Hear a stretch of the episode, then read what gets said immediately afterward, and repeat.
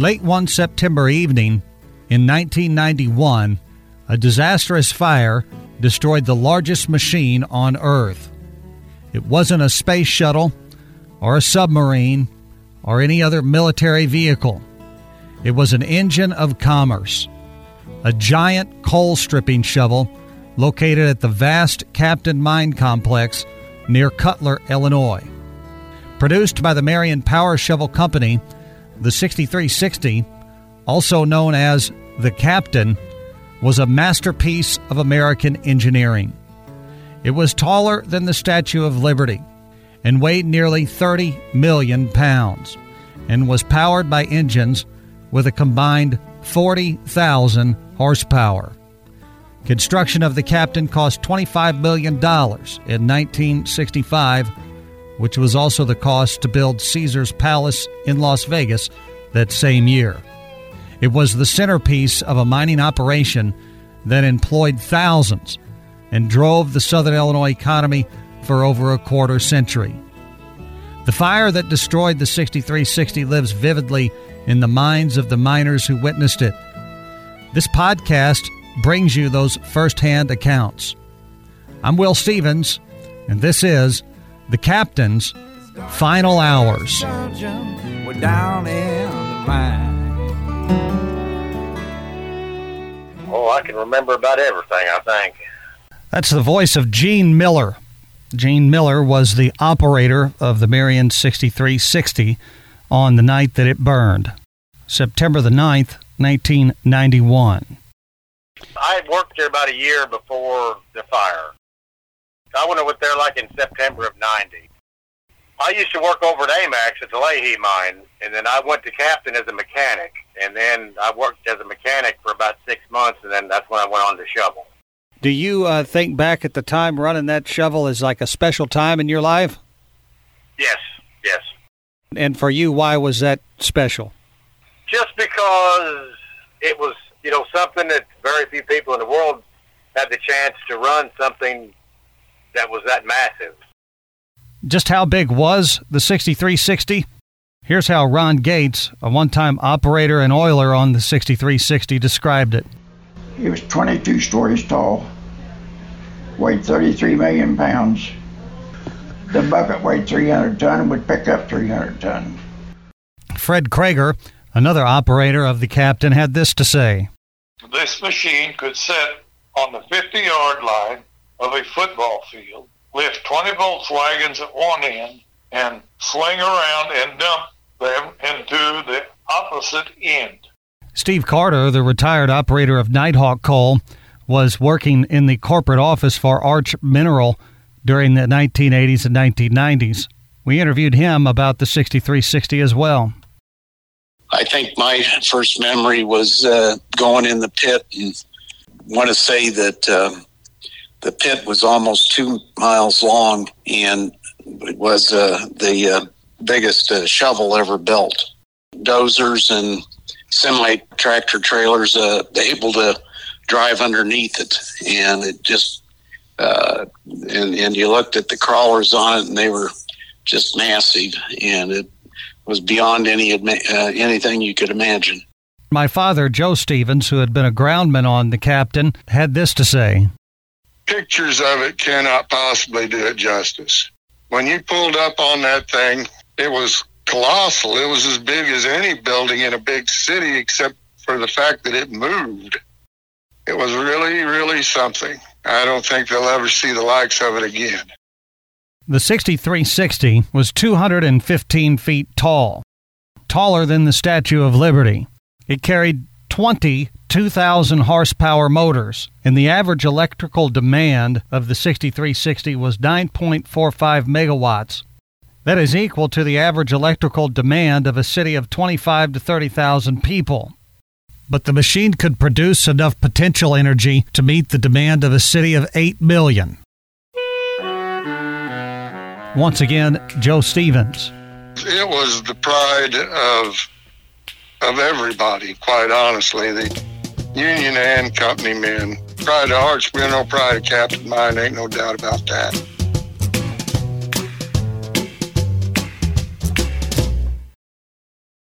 The year before the Marion 6360 burned had been a banner year for Captain Mine.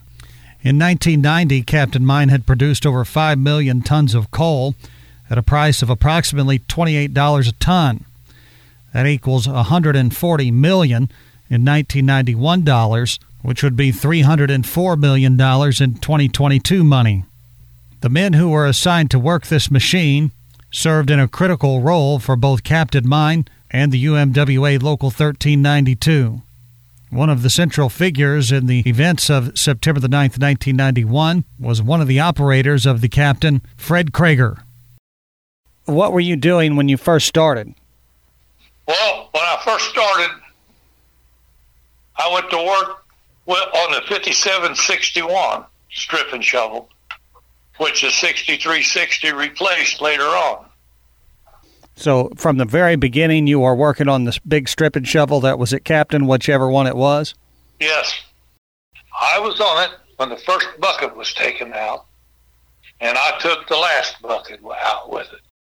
Another man central to the story of the day the captain burned is Gene Miller. He was the full time operator of the captain on that day. I used to work over at AMAX at the Leahy mine, and then I went to captain as a mechanic. And then I worked as a mechanic for about six months, and then that's when I went on to shovel. Were you intimidated by the aspect or idea of running that great big shovel? Not really, because I'd run the shovel over at Leahy. But, but, but I guess to answer your question, yes, because after running the shovel at at Leahy, which was a hundred yard machine, the the shovel at Captain was a whole lot bigger and would just do things that that that the shovel I run at Leahy wouldn't do. Also on the Captain that day was Gary Andrews, who, as we'll find out later in this episode, was in a life and death situation as the fire on the Captain raged.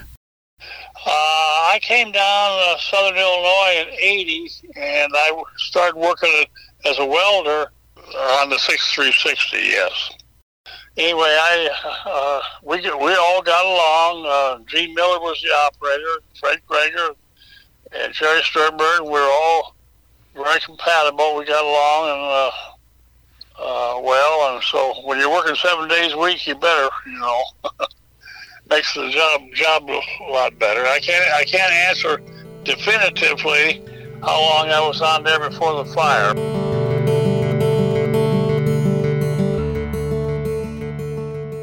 I asked Fred Krager if there was any reason to believe leading up to September the 9th, 1991, that something like a fire of this kind could happen. The only thing you got people have to understand is that this machine has 10,000 gallon of hydraulic oil that we carried on the machine because it's set on hydraulic jacks that kept it level. So when I come to work, there was a warning light that would flash periodically off and on, and because we evidently had a leak someplace. But it was nothing serious, you know. It, we've seen that before. It's like a low tire gauge on your automobile that says you got a low tire. And that's what we took it for granted that we got an oil, a little oil leak someplace.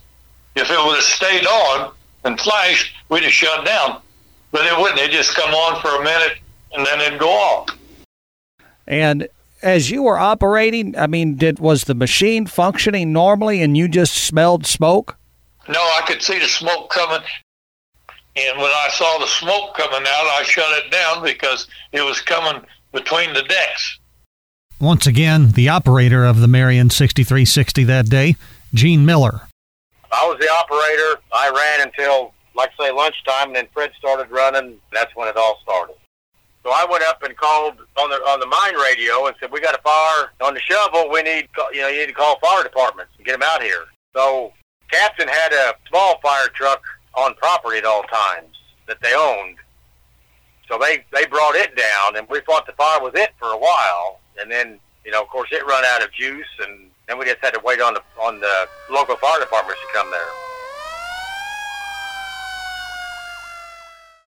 I was also a fireman on the Stillwell Fire Department. And I remember explicitly, I can remember I rode out to the mine on the back of that fire truck. That is the voice of Dale Rice. Dale Rice was a longtime union miner and also for a period of years worked in Arch Minerals management team. When you got to the fire, was the shovel fully engulfed in flames? No, not fully.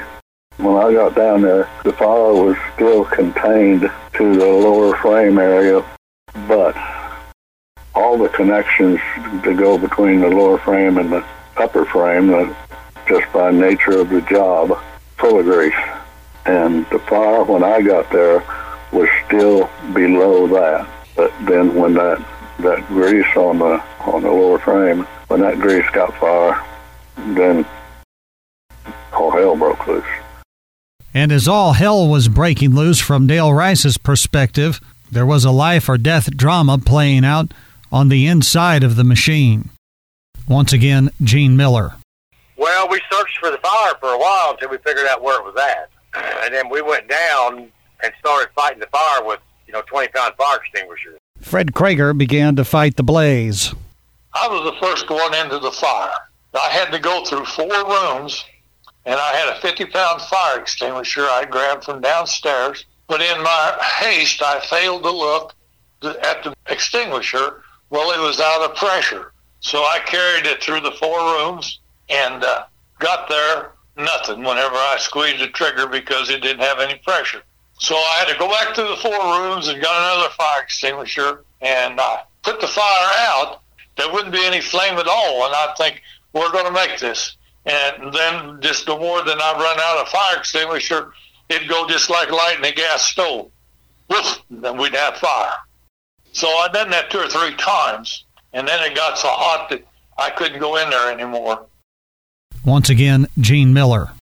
And Gary was going up and down in the elevator bringing fire extinguishers down to us because the fire was, you know, was so hot that we could get it put out, you know, the handheld extinguishers, but but then all of a sudden it just it was so hot that it just come right back. Gary Andrews was a welder on the 6360 on the night of September the 9th, 1991. When I got aboard I on that expanded metal, they said, go get some fire extinguishers. So I jumped in the elevator and went up to the house and we had we had some fire extinguishers right where you get off uh, from the elevator, and I gathered I don't know three or four of those, and I uh, got downstairs, and they said get some more, get some more. So back up to the house I went, and uh, I went to the back of the machine, back of the hoist drum, and there was some more to, to around there. And I kind of walked around through the house, and I got them and put in the elevator and went downstairs. They said get some more, get some more.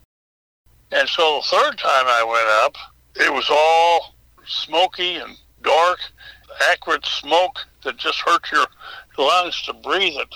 And I thought, oh no. I thought, you can't go back down through that to the lower frame. You might get stuck in that chute and you'd, you'd be asphyxiated.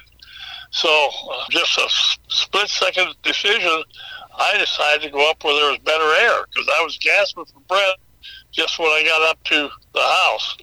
Once again, Gene Miller. And then, you know, he happened to go up at the right time or wrong time, whichever way you want to look at it, I guess the wrong time, and that's when he got trapped upstairs. Of course, Gary didn't have any idea what was going on because he was above the fire. All he knew there was a fire below him. So he figured the best thing he could do was go, you know, get as high as what he could go. Fred Krager.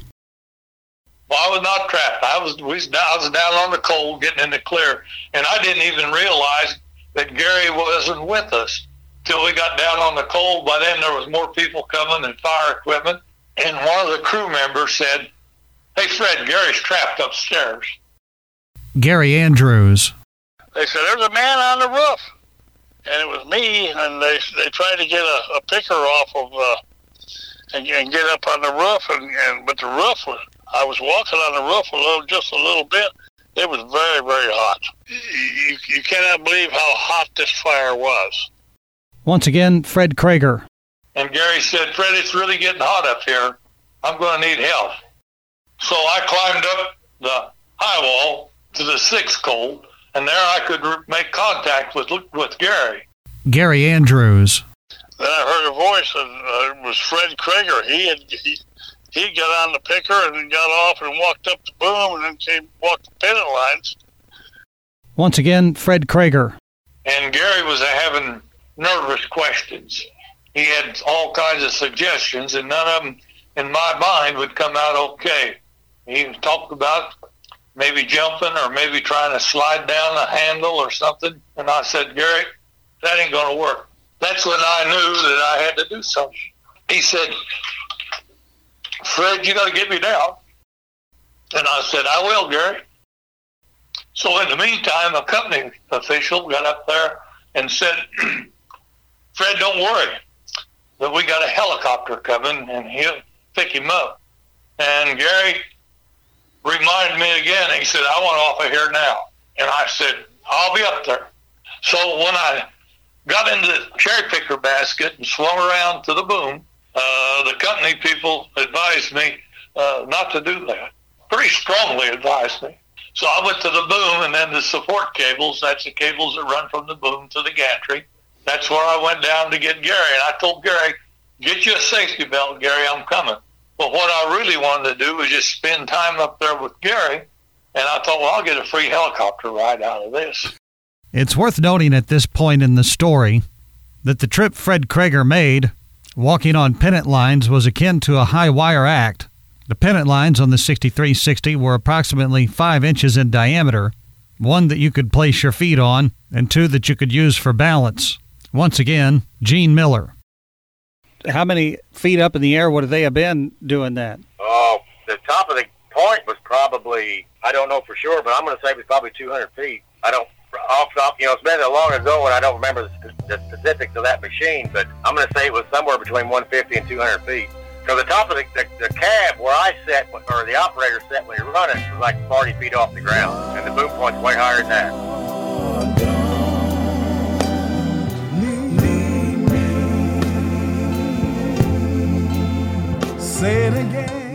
But anyway, before I started on them down them cables, well, I said, "Oh Lord, I'm going to need your help.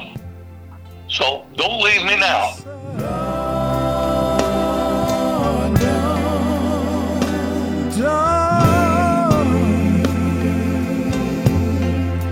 Cause I just can't make it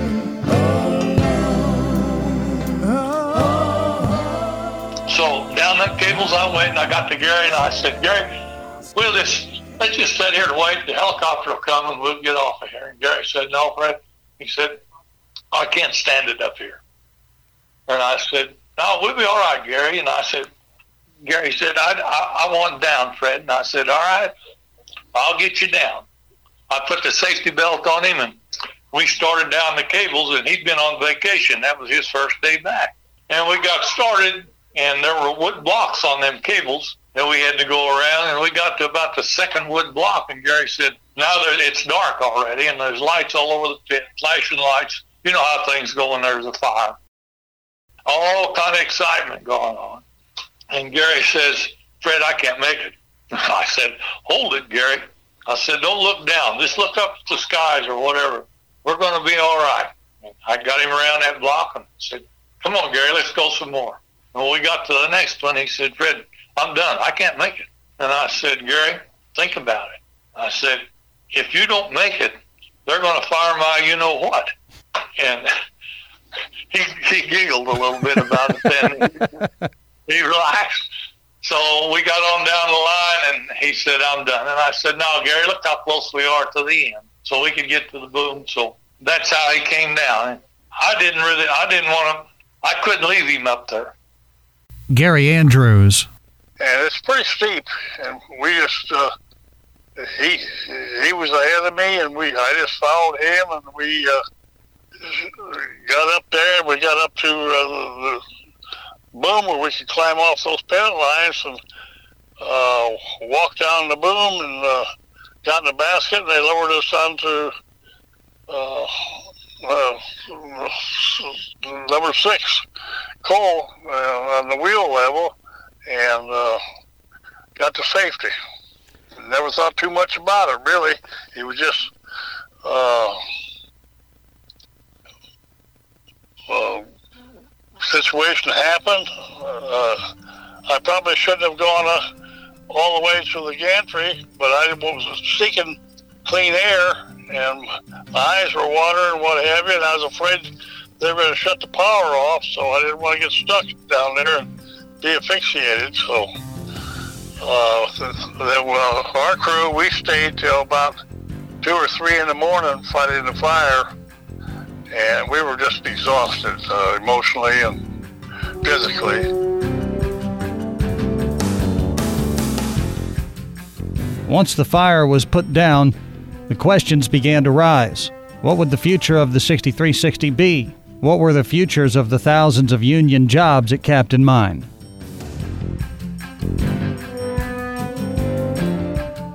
Gene Miller. I figured I was I was I I I figured I was going to lose my job. I was like the last man on seniority. Then it got to the point where the only reason that I was employed was because I was a shovel operator. Joe Stevens.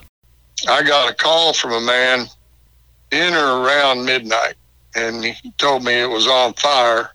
And I said, How bad? And he said, What I gather, it's hopeless.